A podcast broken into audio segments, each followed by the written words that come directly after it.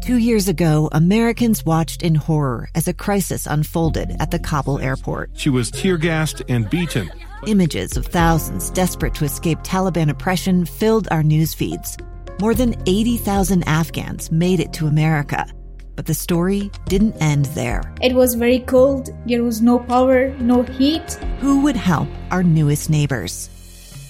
I'm Andrea Smardon. In Stranger Becomes Neighbor, you'll hear the stories of some remarkable refugees who left their homes and their dreams behind only to start over from zero. Their only possession was three blankets. And you'll meet Americans who stepped up to help them. You want me to come when you deliver your baby. What can one person do in the face of an international disaster decades in the making? That's Stranger Becomes Neighbor. Find us at kslpodcast.com, follow us on Apple Podcasts, or anywhere else you listen. Welcome back to Live Mic. I'm Lee Lonsberry. 137 is the time in the KSL newsroom. There has, as you well know, uh, an anti. There has been an anti-police sentiment, which has been shouted from the streets for the past number of months. Much of it kicked off uh, in late May, not long after George Floyd was killed. The protests commenced, and they have endured uh, from then until now. And it is just now that we are starting to look at the impact uh, of that attitude towards police, or at least extrapolating uh, upon all police uh, the attitudes which more rightly uh, ought to be uh, centered on those uh, who are in fact guilty of wrongdoing, not all. But for whatever reason, uh, be it through uh, an anti police sentiment, morale being low, uh, maybe uh, more officers being assigned to other duties, there has been a terrifying reality observed. And I was made aware of this reality uh, just yesterday. I got an email, and it is uh, a newly completed research paper in the Legal Studies Research Paper Series at the S.J. Quinney College of Law, authored by Paul Cassell. The title of the research paper is Explaining the Recent Homicide Spikes in U.S. Cities, the Minneapolis Effect, and the Decline in Proactive policing. Uh, Paul Cassell uh, joins me now, the Ronald N. Boyce Presidential Professor of Criminal Law and University Distinguished Professor. Uh, professor, sir, how are you? Doing well, Lee. Good to hear from you. Yeah. Uh, thank you for making some time for us. You uh, have observed a, a, recent spike in uh, homicide in, in, U.S. cities. C- characterize that for us. What have you observed on those on that front? Well, of course, we had the pandemic that struck uh, America in early March, and, and social mobility, mobility dropped. People kind of went indoors and stayed at home, and and crime, generally speaking, uh, declined uh, during that time, and that's hardly surprising. People weren't out and about, but then uh, social mobility began to pick up, and uh, and uh, crime was sort of moving back in its normal direction. Then in the last week of May, there's a sudden spike. I think it's fair to characterize it as. Uh, uh, in some cities, it was just enormous. In June, uh, uh, I think Chicago's homicides went up uh, more than 50%. Uh, and you see the same thing in a lot of uh, other cities, uh, particularly some of our larger cities like Philadelphia, New York, uh, Milwaukee, Minneapolis are, are studies that I've looked at.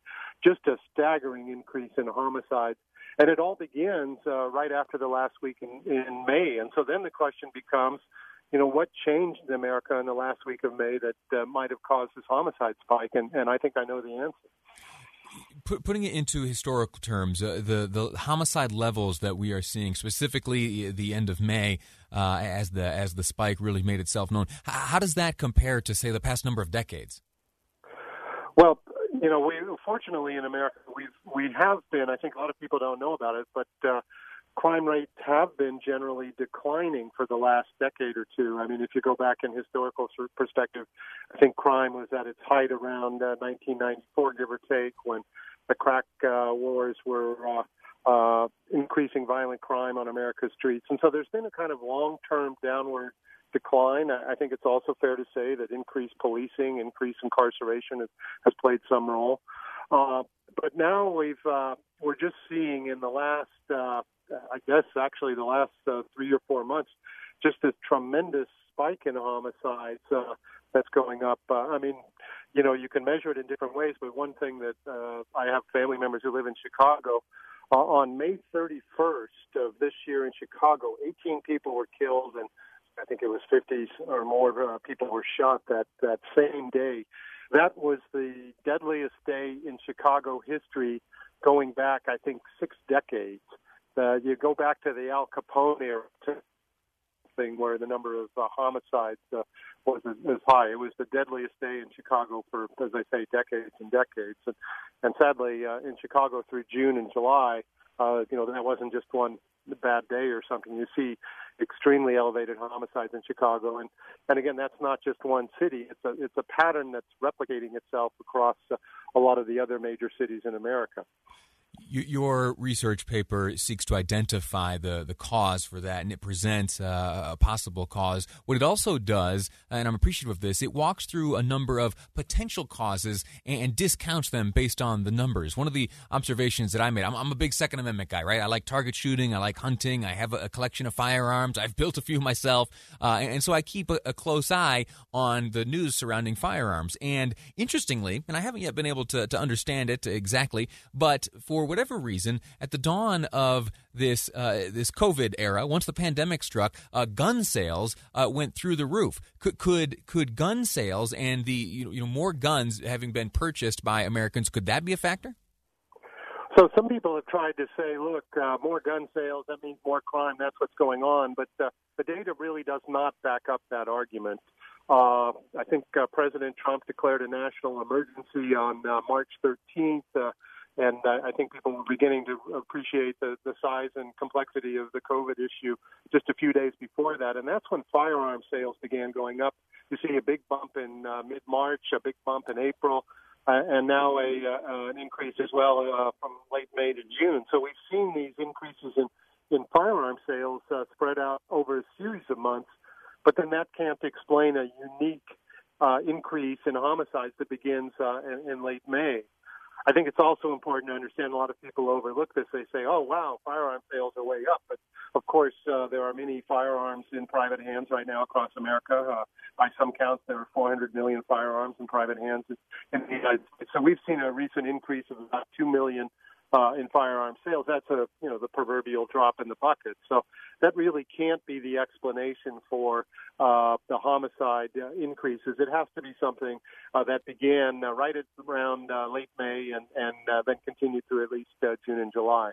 Paul Cassell, distinguished law professor at the University of Utah, is my guest. He is the author of The Minneapolis Effect and the Decline of proactive policing, uh, explaining the recent homicide spikes in U.S. cities. We have ruled out some causes. Uh, we will take a break now, and when we return, uh, Professor, you and I will walk through what you believe to be the cause of this spike in homicides across U.S. cities right now. Quick break, back with more on Live Mic. I'm Lee Lonsberry, and this is KSL News Radio. Welcome back to Live Mic. I am Lee Lonsberry. We are joined uh, on the line by Paul Cassell, University of Utah distinguished law professor. He is the author of a study right now which looks at uh, a fascinating piece of data and a heartbreaking one at that. Uh, from the the late March week till now, uh, there has been uh, a spike in homicides across U.S. cities. Uh, Professor Cassell, he identifies this as something he calls the Minneapolis effect. Uh, and right now, we'll continue our conversation walking through uh, some of the possible explanations for such a spike and how, through his study, he's been able to uh, discount those. In just a moment, we'll have uh, the professor explain uh, what he feels is the, the cause of this spike. Uh, we've ruled out the higher number of gun purchases. how about rising unemployment? can can stress like that just lead to lead to this type of crime? Well, unemployment has oftentimes been associated with property crimes, and so uh, you know obviously that makes some sense. If people are losing their jobs, maybe they need to commit an economic crime to pay the bills. Uh, but if you look at the unemployment numbers, unemployment uh, was at its high point in this country, uh, I think around early May, and then it began declining. And remember, we're looking for something that's going to kick in the last week in May uh, and uniquely cause uh, homicides and shooting crimes to increase, but not other crimes. Other crimes have remained uh, essentially stable across the United States uh, by and large. And so we're looking for something that would increase homicides and shootings, but not, uh, not for example, property crimes. Unemployment really doesn't seem uh, to be a logical candidate for that. How about homicides taking place at George Floyd protests themselves in Minneapolis and other states across the country?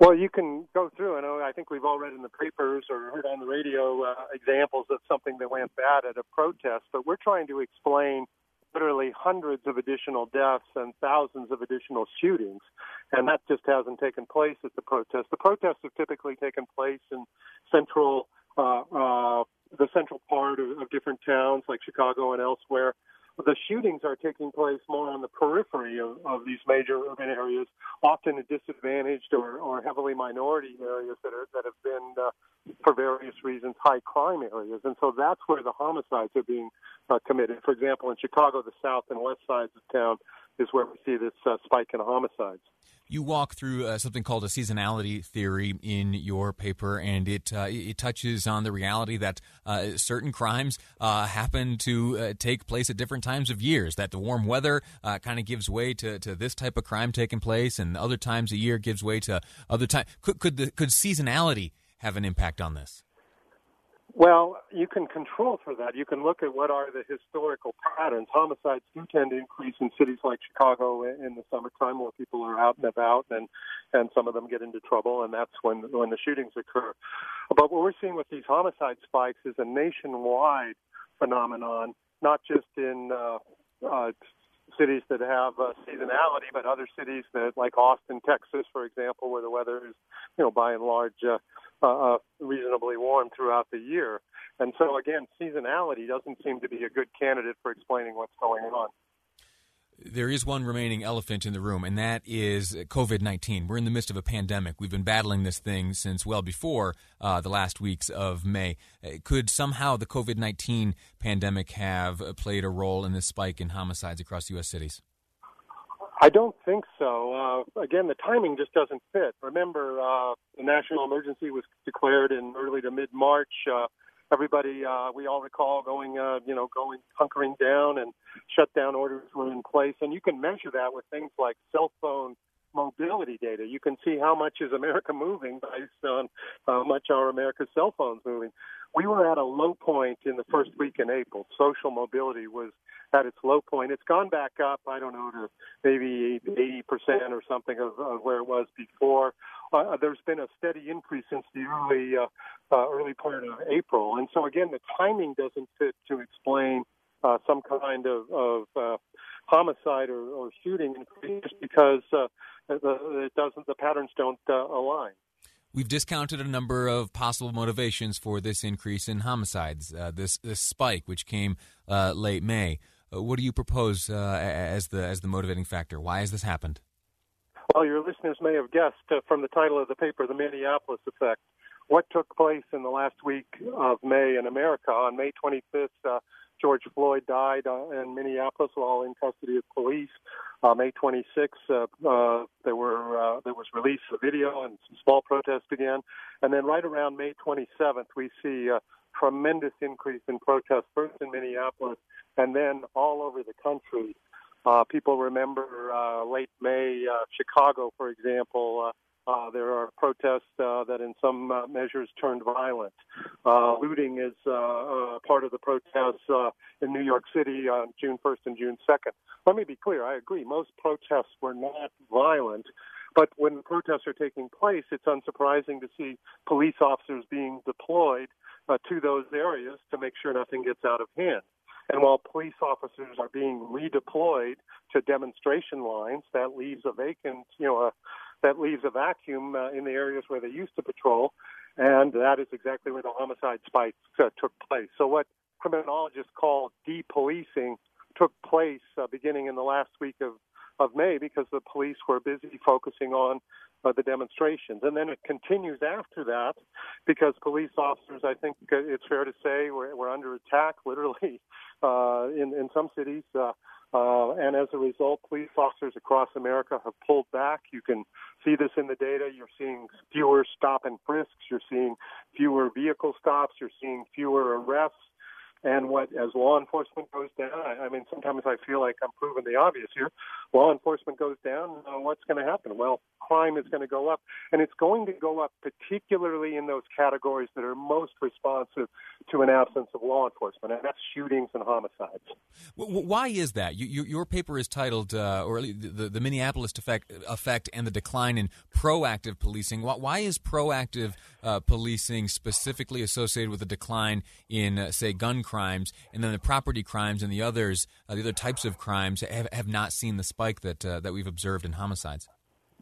So let's maybe a definition of terms. Proactive policing is something where the police initiate the action. I think the, the easiest example that your listeners might be familiar with is stop and frisk.